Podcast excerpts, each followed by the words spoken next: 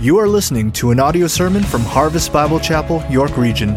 For more information, visit harvest york region dot c a. Well, let's get our Bibles out and turn to Nehemiah chapter one. Uh, Nehemiah chapter one, if you don't spend very much time in the Old Testament, if you kind of open your Bible to the middle, you'll probably be somewhere near the book of Psalms and uh, go left, and uh, eventually you'll get to Nehemiah, Ezra, Nehemiah, Esther, Job, Psalms. And uh, so Nehemiah chapter one, that'll be our text today as uh, we continue in our series, We the Church. The message is unceasing prayer, unceasing prayer.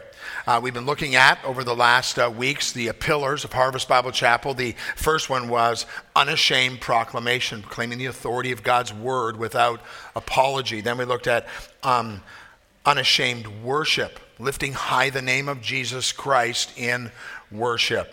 And then unafraid witness, that was last week, sharing the good news of Jesus Christ with boldness. And this week we dive into the pillar about prayer, um, believing firmly in the power of prayer. So here's a question for you. Um, do you pray enough? Anybody in the room who would say, I pray enough? Uh, do you pray with enough fervency? Do you really, really, when you close your eyes and get on your knees or sit on the edge of your bed or uh, you're at the table before a meal, do, do you ever really stop and realize that you're entering into the presence of Almighty God? Do you pray with enough fervency? Uh, how about this one? Uh, do you pray at all? Uh, do you pray at all? Uh, can you say that in the last week, on any given day, you spent more than uh, saying grace before a meal as a time you spent in prayer? Do you believe in prayer, and do you actually pray at all? I don't know anyone who would say, I've got this down. I've got this part figured out. I've got this nailed. We all realize that we have so much to learn in this area when it comes to, to prayer. Prayer spurs on more prayer. Paul said, pray without ceasing, because this is the will of God in Christ Jesus concerning you. Being a people of God, unceasing prayer. So you got your Bibles open now, I trust. Let's stand together. We want to honor God as we uh, read his word. I'm going to read Nehemiah uh, chapter one. It's uh, not a long chapter. I'm going to read the, the entire passage. The word of Nehemiah, the son of Hakaliah. Now it happened in the month of Chisley in the twentieth year, as I was in Susa, the capital, that Hanani, one of my brothers, came with certain men from Judah. And I asked them concerning the Jews who escaped, who had survived the exile, and concerning Jerusalem. And they said to me, the remnant that are in that are there in the province who had survived the exile is in great trouble and shame. The wall of Jerusalem is broken down, and its gates are destroyed by fire. As soon as I heard these words, I sat down and wept and mourned for days, and I continued fasting and praying before the God of heaven. And I said, O Lord God of heaven, the great and awesome God who keeps covenant and steadfast love with those who love him and keep his commandments, let your ear be attentive and your eyes open to hear the prayer of your servant that I now pray before you day and night for the people of Israel, your servants. Confessing the sins of the people of Israel, which we have sinned against you, even I and my father's house have sinned. We have acted very corruptly against you and have not kept the commandments, the statutes, and the rules that you commanded your servant Moses. Remember the word that you commanded your servant Moses, saying, if you are unfaithful, I will scatter you among the peoples. But if you return to me and keep my commandments and do them, though your outcasts are in the uttermost part of heaven, from there I will gather them and bring them to the place that I have chosen to make my name dwell there. They are your servants and your people, whom you have redeemed by your great power and by your strong hand. O Lord, let your ear be attentive to the prayer of your servant and to the prayer of your servants who delight to fear your name, and give success to your servant today, and grant him mercy in the sight of this man. Now I was the cupbearer to the king. Let's pray. Father, as we examine the response of Nehemiah and his prayer, God, would you use it to spur us on? Would you uh, use it to give us a passion for how we can come before you, how we should come before you, how you took this man and you used him beyond what he ever imagined. And the foundation that we learned from him was the foundation of prayer. So Lord, would you give us ears to hear your word today? Would you give us minds that we would understand it? But then, Lord, would you give us a passion that as a result of your word, as a result of what we'll hear from Nehemiah chapter one and from other scriptures right across the Bible, Lord, you'd give us peop- uh, a passion to be people unceasing in prayer before you. Lord, do the work that only you can do today. Do it in us for your fame and glory, we ask in Jesus' name. Amen. Amen. Thank you. You can take your seats. Well, Nehemiah is really an amazing story of how uh, regular people can make a difference. Nehemiah wasn't a prophet.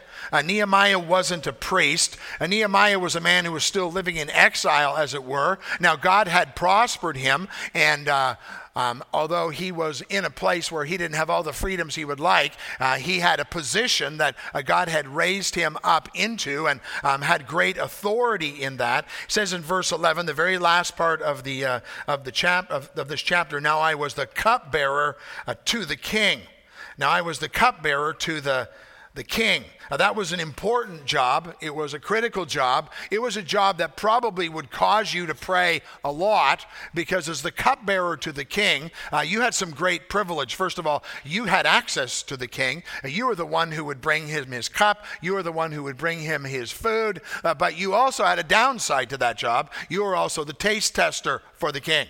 And uh, if somebody was trying to do away with the king through poisoning, uh, you likely went down first. And uh, so you can imagine every day as you're checking his Cheerios out or his, you know, his ham sandwich for lunch, probably not a ham sandwich. And if you were checking out his, you were, you were like, okay, okay, I uh, hope I'm going to make it to dinner. And, uh, and so I can imagine if I had a job like that, I would pray a lot. And, um, But he wasn't a prophet, he wasn't a priest, he was a, a regular guy who God put in a position, and then God used him amazingly. He was a man who believed firmly in the power of prayer.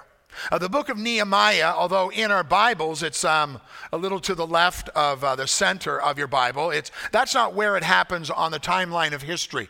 Uh, the Old Testament is put together certain ways, and, and it all finishes up with all of the prophets. Um, the book of Nehemiah actually happens right near the very end of the Old Testament. It's right about the time when Malachi is writing. It's happening just before the years of, of silence between the Old Testament and the New Testament.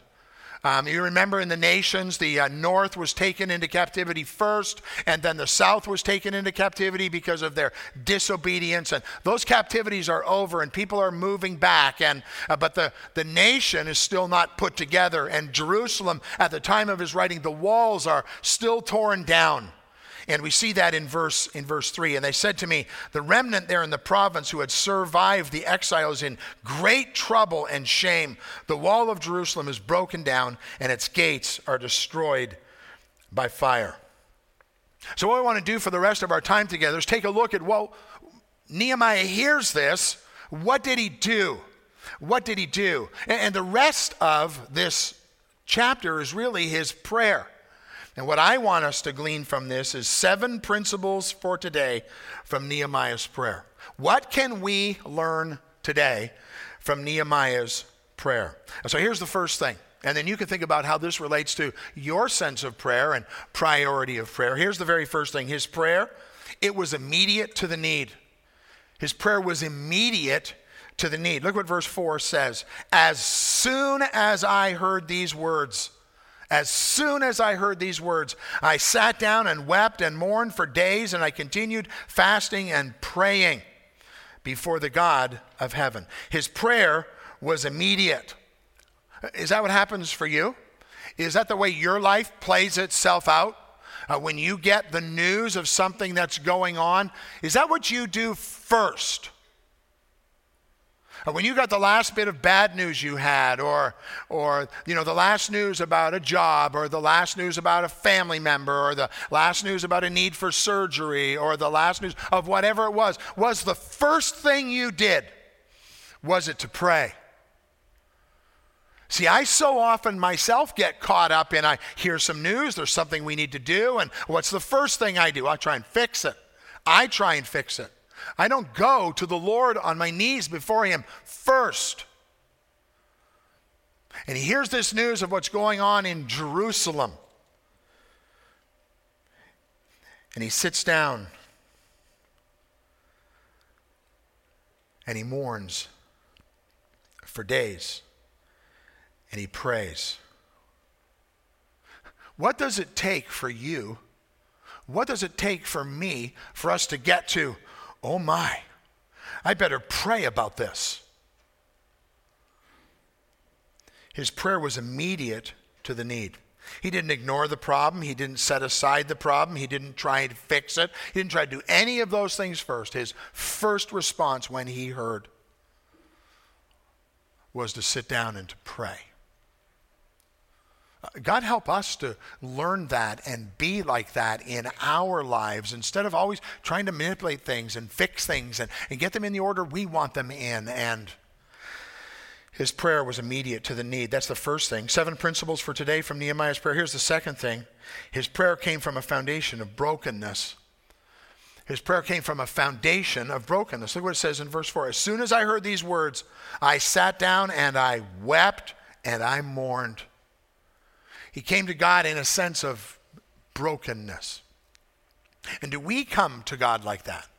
The Bible says, God is in heaven, you are on earth. Let your words be few.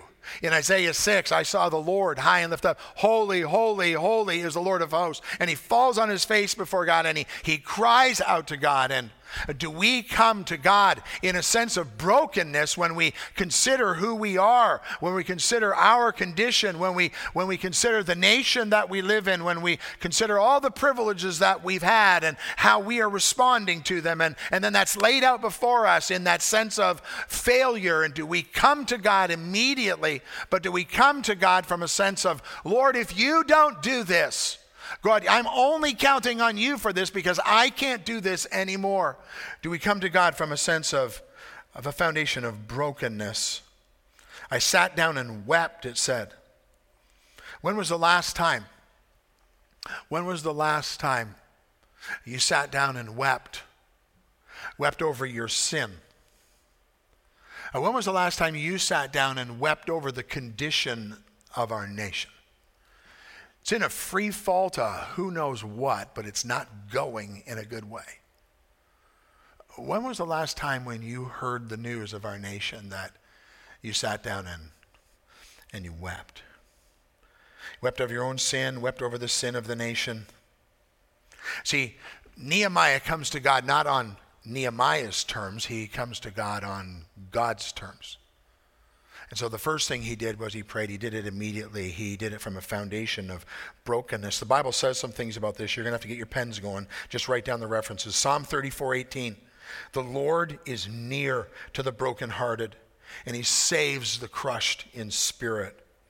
Psalm fifty-one, eight to ten. This is a psalm about David's failure and fall with Bathsheba and the death of Uriah and his restoration. In Psalm fifty-one, verse eight, it says, let me hear joy and gladness. Let the bones that you have broken rejoice. Hide your face from my sins and blot out all my iniquities. Create in me a clean heart, O God, and renew a right spirit within me.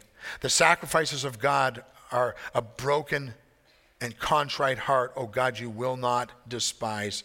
That's Psalm fifty-one, eight to ten and verse seventeen. Psalm one forty-seven, three, he heals the brokenhearted and he binds up their wounds. Uh, James four, six says, but he gives more grace. Therefore it says, God opposes the proud, but he gives grace to the humble. Nehemiah comes to God, and he comes to him in a sense of, of brokenness. I don't deserve to come to you, Lord. I don't deserve this privilege to come before you. You are God in heaven. Here I am on earth. And yet as followers of Jesus Christ, we're told we can come boldly because of who Jesus Christ is and what he's done. Here's the third thing. His prayer is focused vertically. His prayer is focused vertically. You go, well, isn't that kind of obvious? Isn't that the way our prayers are supposed to be?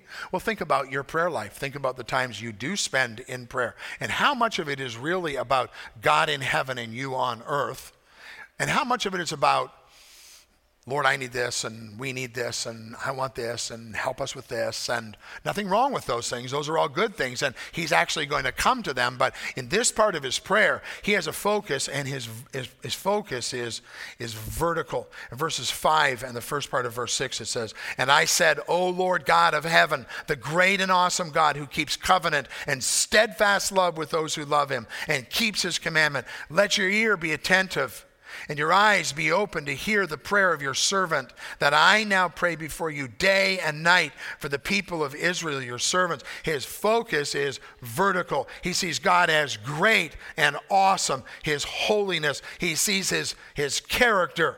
And he says some things about that in this verse, some things that he understands about who God is as he comes to him and he cries out to him. He's, he sees God as one who is a promise keeper and a covenant keeper. God, you make your promises and you keep your promises. Hey, that's the God I pray to, the God who makes his promises, the God who keeps his promises. And, and Nehemiah had that focus. Here's another thing he saw, a God whose love, it never fails. I said, O Lord, God of heaven, the great and awesome God who keeps covenant and steadfast love with those who love him. And what an amazing privilege as we consider that we come towards God in, in vertical prayer, that we come to him and we know that his love never fails. His love never fails. Then he goes on and he says, um, let your ear be attentive. Let your ear be attentive and uh, let your eyes be open. He sees God as the one who listens. Oh, Lord, listen to my prayer. I cry out to you from a burden, from a broken heart, from a, and God, I ask you that you would listen to my prayer. And Nehemiah understood that God hears our prayers. But you say, I pray, it doesn't seem like God's very close. It doesn't even seem like he's listening. As a matter of fact, when I pray, it seems like God's tuned out to what I'm trying to say. And uh, well, you need to understand the rest of what Nehemiah has done in his prayer. We'll see it as he go, but he, he comes to God, not with, I got a right to come to you, demand whatever I want. More like, God, I'm on my face before you. I barely would lift up my eyes to you. And I come to you like that and you hear my prayers. If you don't think God hears your prayers, you need to first of all get a mirror out and look at your own soul and see what's there and see why it feels like your prayers are going to hear and aren't going any further. If I regard iniquity in my heart, the Bible says, the Lord won't hear me. And so you're, it sounds like your, your prayer's just bouncing off the top of your head. It's never going anywhere. It's because you're not in a right relationship with God. And when you get that right and you get in his word and you are feeding together and you are growing in Christ, the times we have in prayer become sweet. And we realize and we understand that God listens to us. Not only does he listen, but he sees. What it says, let your ear be attentive and your eyes be open. God, I know you see. I know you know what's going on. I know this isn't new news to you.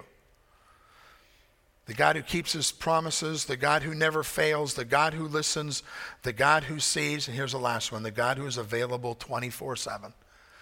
The God who is available twenty-four seven. You say it says twenty-four seven in the passage? Well, it kind of does. It says, um, let your ear be attentive and your eyes open and your, to hear the prayer of your servant that I now pray before you day and night, day and night, day and night.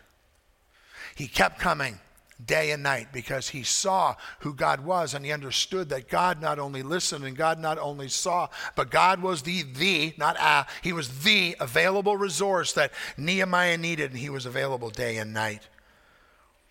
So seven principles for today from Nehemiah's prayer. His prayer was focused vertically. Here's the fourth one. His prayer, he doesn't give up. He doesn't give up. And that's back to, he prayed day and night. But back in verse four, as soon as I heard these words, I sat down and wept and mourned for days. And I continued fasting and praying before the God of heaven. And so as Nehemiah comes before the Lord with this burden of the shame and the relationship of the people before God and the tearing down of the walls, he doesn't give up.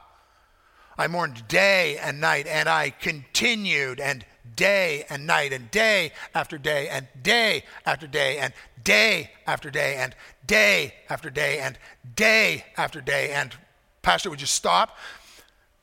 Who have you given up on? What have you given up on? He didn't give up. This wasn't like he was going to pray and the answer was going to come and the next day it was going to be over. This was going to take some time. This was going to take months. This was going to take maybe from the time he started till it was done. Who knows how long the period of time was, but he didn't give up. And we don't give up when we pray. Uh, there are people who are in your life. We talked about the green apples in your life, the family members who are in your life. You, you don't ever give up on those people, ever. You keep, as long as God gives them breath, you keep praying for them and you don't give up. You don't give up praying for your kids. They're going through school and they're doing so well right now and you kind of, well, there, that's taken care of. And no, you keep praying and you pray for them day after day after day and you don't ever give up. He didn't. And God used him in a way that he probably never would have imagined because he doesn't give up. We don't give up because God is the supplier of everything we need. He is the one who gives us the strength for what we need to do. Uh, Philippians four thirteen says, I can do all things through him who strengthens me. Isaiah forty-one says, but they that wait for the Lord. See, so often we give up because we're not waiting for the Lord. I got my time frame. If it doesn't happen in my time frame, I'm going on to the next thing, the next person, the next project. They that wait upon the Lord shall renew their strength. They shall mount up with wings like eagles. They will run and not be weary. They shall walk and not faint. Luke one thirty-seven. When you get to the place of, I don't, I don't think this is ever going to happen, you need to come back to, for nothing will be impossible with God.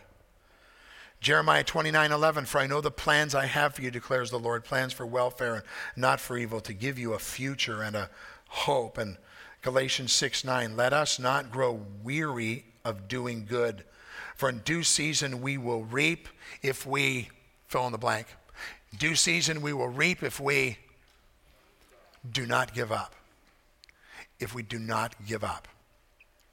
And Nehemiah comes before the Lord and he fasts and he prays day after day. He does it continually. Is that your spirit of your prayer life? Do you have things you have been burdened with and you're burdened with them for years and you're still burdened for them and you're still praying for them? You're going to see all kinds of things that God does along the way, but there are some things in your life you don't ever give up on. You keep on praying. He doesn't give up. Here's the fifth thing. His prayer, in his prayer, he cries from a repentant heart with confession. He pri- cries from a repentant heart with confession. Look at the last part of, of verse six. It says, confessing the sins of the people of Israel, which we have sinned against you. Even I and my father's house have sinned. We have acted very corruptly against you and have not kept the commandments, the statutes, and the rules that you commanded your servant Moses. And so he comes to God and he cries from a heart of repentance with confession. He comes to a place of realizing that a turn is needed, that a change is needed, that a hatred of sin is required.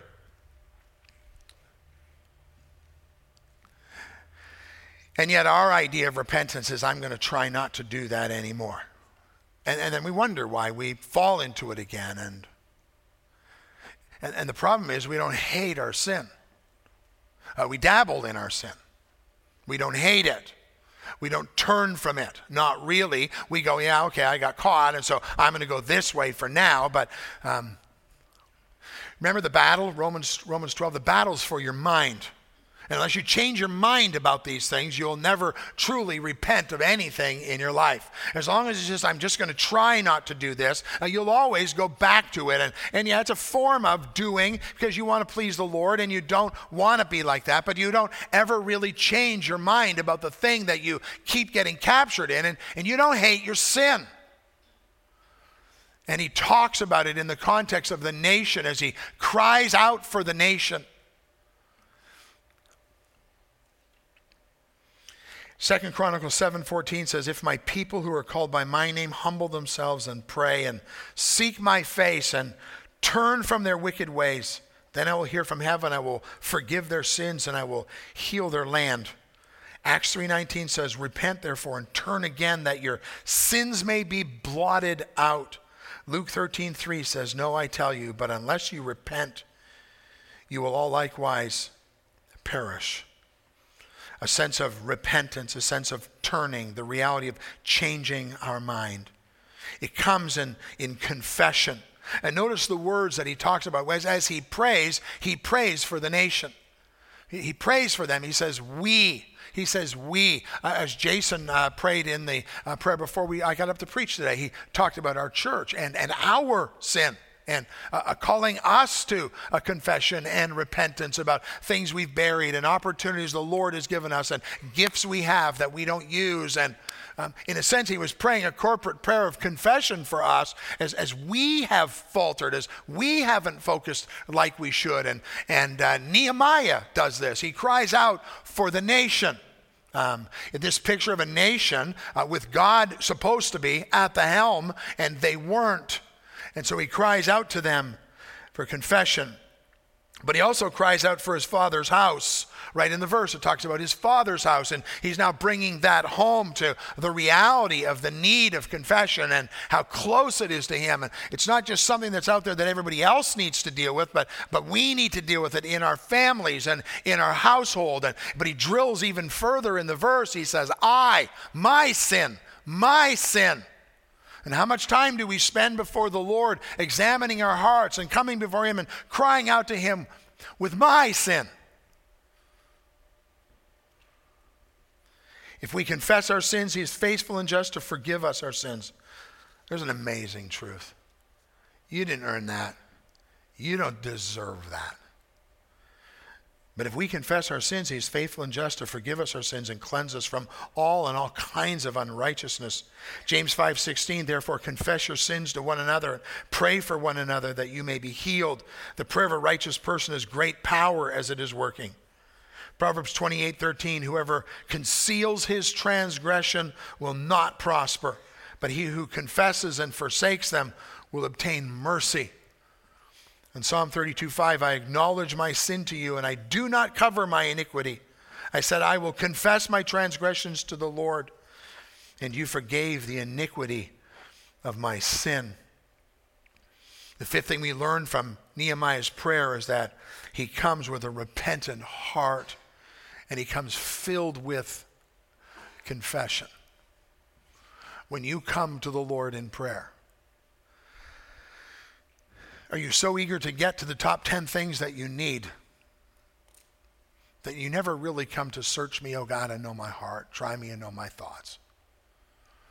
And then you change your mind about those things and you turn and you move in a new direction um, in repentance. That's the fifth thing. Here's the second thing in his prayer, things that we can learn from his prayer. Um, he trusts God's promises. He trusts God's promises. Look at, uh, starting at verse eight.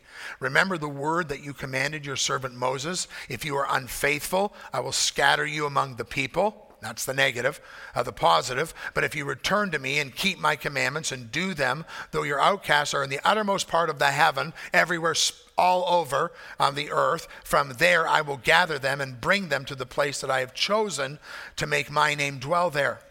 They are your servants and your people whom you have redeemed by your great power and by your strong hand.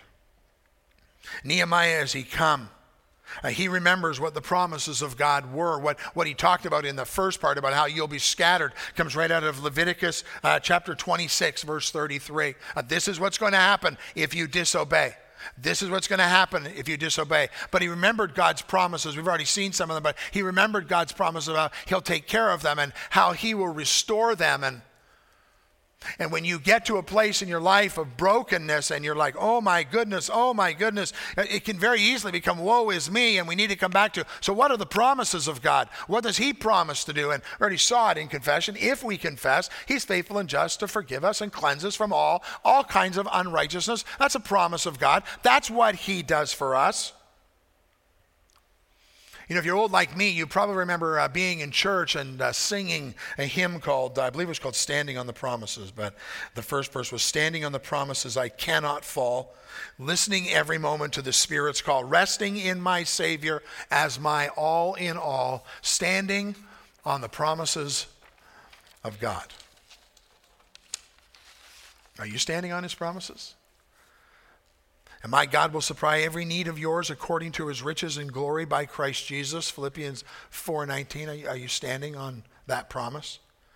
Jeremiah twenty-nine eleven. We already in that passage already. For I know the plans I have for you, declares the Lord. Plans for welfare and not for evil, to give you a future and a hope.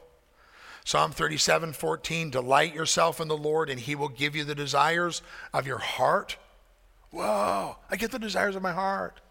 Yeah, make sure you got the first part of the verse right if you want the second part of the verse. But delight yourself in the Lord, and he will give you the desires of your heart. Romans eight twenty-eight, we know that for those who love God, all things work together for good, for those who are called according to his purpose. Second Peter one four, by which he has granted to us his precious and very great promises, so that through them you may become partakers in the divine nature, having escaped from the corruption that is in the world because of sinful desire. Second Corinthians one twenty, for all the promises of God find their yes in him. That is why it is through him that we utter our amen to God for his glory. He comes back and he remembers and he puts a strong focus on the promises of God.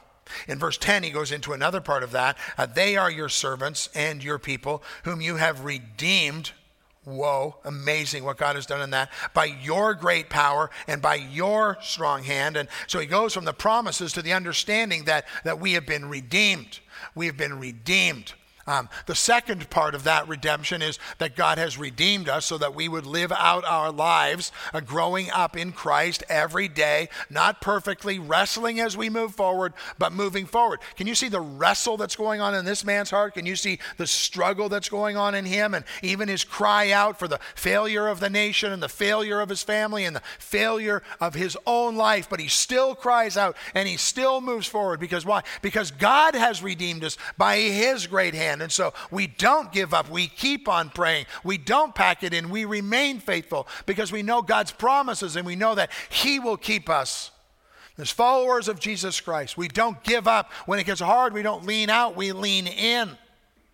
We lean in on prayer. We lean in on the word. We lean in on relationships with other believers because God has redeemed us. Well, that's kind of the secondary part in God's keeping of us, but the first part is God's redemption in his saving of us, in his saving of us. And he understood that, that he had been redeemed, that God had taken. The word redeemed literally means to purchase back. It means to purchase back. We have sinned, we're separated from God, and we have no hope. He didn't understand this like we understand it. And Jesus Christ came and was and is the redemption from our sin. He was the payment. It wasn't in cash. It wasn't the payment for our sin was the pure, spotless, unblemished Savior who shed his blood. The currency for my redemption was the blood of Jesus Christ. In Ephesians one seven, it says, in him we have redemption through his blood, the forgiveness of our trespasses according to the riches of his grace. Galatians two twenty, I have been crucified with Christ. It's no longer I who live, but Christ who lives in, in me. And the life I now live in the flesh, I live by the faith in the Son of God who loved me and gave himself up for me. Titus two fourteen, who gave himself for us to redeem us from all lawlessness and to purify for himself a people for his own possession who are zealous for good works. First Peter one eighteen and nineteen, knowing that you are ransomed from the futile ways inherited from your forefathers, not with perishable things like silver or gold, but with the precious blood of Christ, like that of a lamb, without blemish or spot. Now you have redeemed us, whom you have redeemed by your great power and by your strong hand. Hey, our lives every day should be built on really on really two cool focuses. Uh, the first one is like, what has God done? what has God done, and focusing back to our salvation every day. When you're struggling, when you're wrestling, think back to who the Lord is and what he's done for us. And then we think about the other cool thing we should be focusing on is where we're going and the blessings that are coming. And we're in this time in between, and we're going to figure it all out, and we're going to seek to live together, and we're going to seek to glorify God and all the rest of it. And we're we're growing. We're not what we will be or should be, but we're not what we were. And that's where we are right now. But there's something so much better that's coming. And that's the picture of our redemption and what God has done for us. Probably most of the people in the room have come to the place where they've trusted Jesus Christ. They've understood that the currency of his blood through that perfect life that was lived was the only thing that could pay for our sin. But maybe you're here today and you've never trusted Jesus Christ. You've never put your faith in Jesus Christ alone for your salvation. We talked about it last week. It's just, you admit the fact that you're a sinner separated from God. You believe, you believe what Christ has done for you. You confess with your mouth that he is Lord, and you are, you are saved. It changes you. The old is gone, the new is come. It gives you a different life. All those things happen in your life, but what do you do? You don't earn it. You don't deserve it. You come back and you rejoice in the power of redemption that comes from God alone. You put your faith in Christ. If you've never done that, I would urge you, I would encourage you, I would beg of you that today would be the day you did that. Jason walked into the office on Wednesday morning. He was glowing like Moses, I think, in the Old Testament for a little while, because uh, he came in to tell us that five students in our youth ministry trusted Jesus Christ on Tuesday night. You want to put wood? You want to put wind in our sails? Yeah, exactly. We should be screaming and shouting and hooting and hollering, right? Because that's what God does. That's how God works. That's his redemption. That's why we're here. The last thing in his prayer, he pleads to God, believing God for the results. Look at verse eleven real quick. It says, "O Lord, let your ear be attentive to the prayer of your servant and to the prayer of your servants who delight to fear your name, and give success to your servants to, today, and grant him mercy in the sight of this man. Now I was cupbearer to the king." He, he comes to the place of asking. He comes to the place of asking. The walls are broken down. The thing is destroyed. The nation is in ruin. And so he's going to go to the king. He's going to go to the king and ask him if, if he can go and rebuild the walls. And then he's going to ask the king to pay for it. See, it wasn't a puny little prayer. It wasn't like, help us to get home on McCowan without dying in a traffic accident, right? You get home and it's like, well, I, I kind of did that on my own. It's a prayer that's like so far beyond. It's a prayer that requires great faith. It's a prayer that if God doesn't come through, it's not going to happen. Do you pray prayers like that? Do you have prayers like that? Do you pray that God would do things like that? He does them. He's doing them. He's doing them in our church. He's doing them on a regular basis. You think about the room we sit in, how God ordained all of this and how he worked for all of this to come together, taking us from some kind of a ragtag group and made us into what God has done, allowed us to be involved in a church plant in Durham and now another campus up in Newmarket. And, and then God saves five students this week. You better believe God is doing things that we can't explain. But are you asking God to do things that you can't explain? Or everything at the end of the day when it's done, it was like, yeah, I tried hard, I worked hard, I got the promotion because of me. Nehemiah's going to go before the king, and he says he asked for mercy in the sight of this man. Oh, this man was the king. That's who he's talking about. Why was that important? Well, he couldn't go before the king, and if the king didn't like him that day or or wondered what he's about, now he's trying to get out of Dodge and not do his job. And could the king and the king could have had him snuffed out. That's what the king could have done. And so he's going to go to the king, and we see part of that in chapter two, verse five, and it says, "And I said to the king, if it pleases the king, and if your servant has found favor in your sight, that you send me to Judah, to the city of my forefathers' graves, that I may rebuild it." King, I would like to leave. I'd like you to take care of all the needs we have, because I'm going to go and rebuild a city. Hmm. See, when that was over, he knew who did it. And so what is there in your prayers that are beyond who you are? They're God-size things that if God doesn't come through, they're, they're not going to happen. Seven things that we can learn from Nehemiah's prayer. Well, so what? So what? In verse four, it says, as soon as I heard these words, I sat down and I wept. That's what Nehemiah did. Immediately, he wept over their condition. He wept over the removal of God's blessing. He wept, wept over his nation's failure before him. He wept over his own failure, the failure of his family. He cried out to God with confidence. He trusted the Lord for more. He asked God to do God-sized things. That's what he did. But what about you? It's two thousand fifteen, and we live in Canada. And our nation's demise just seems to be around the corner. And the struggles are going on. And we hear the news. It says that Nehemiah sat down. When you consider who God is and what he's doing and where he's placed us, can you be a person like that and you hear what's going on? And are you a person who would sit down? I sat down and I and I wept. Lord, our nation is in great trouble. The body of Christ is not standing like it should. I sat down and I and I wept. The spiritual walls are broken down, God. God, what will you do? How will you work? See, it's not just about Nehemiah way out there somewhere. It's about us. It's about our passion. It's about what do we do when we hear and when we when we see these things.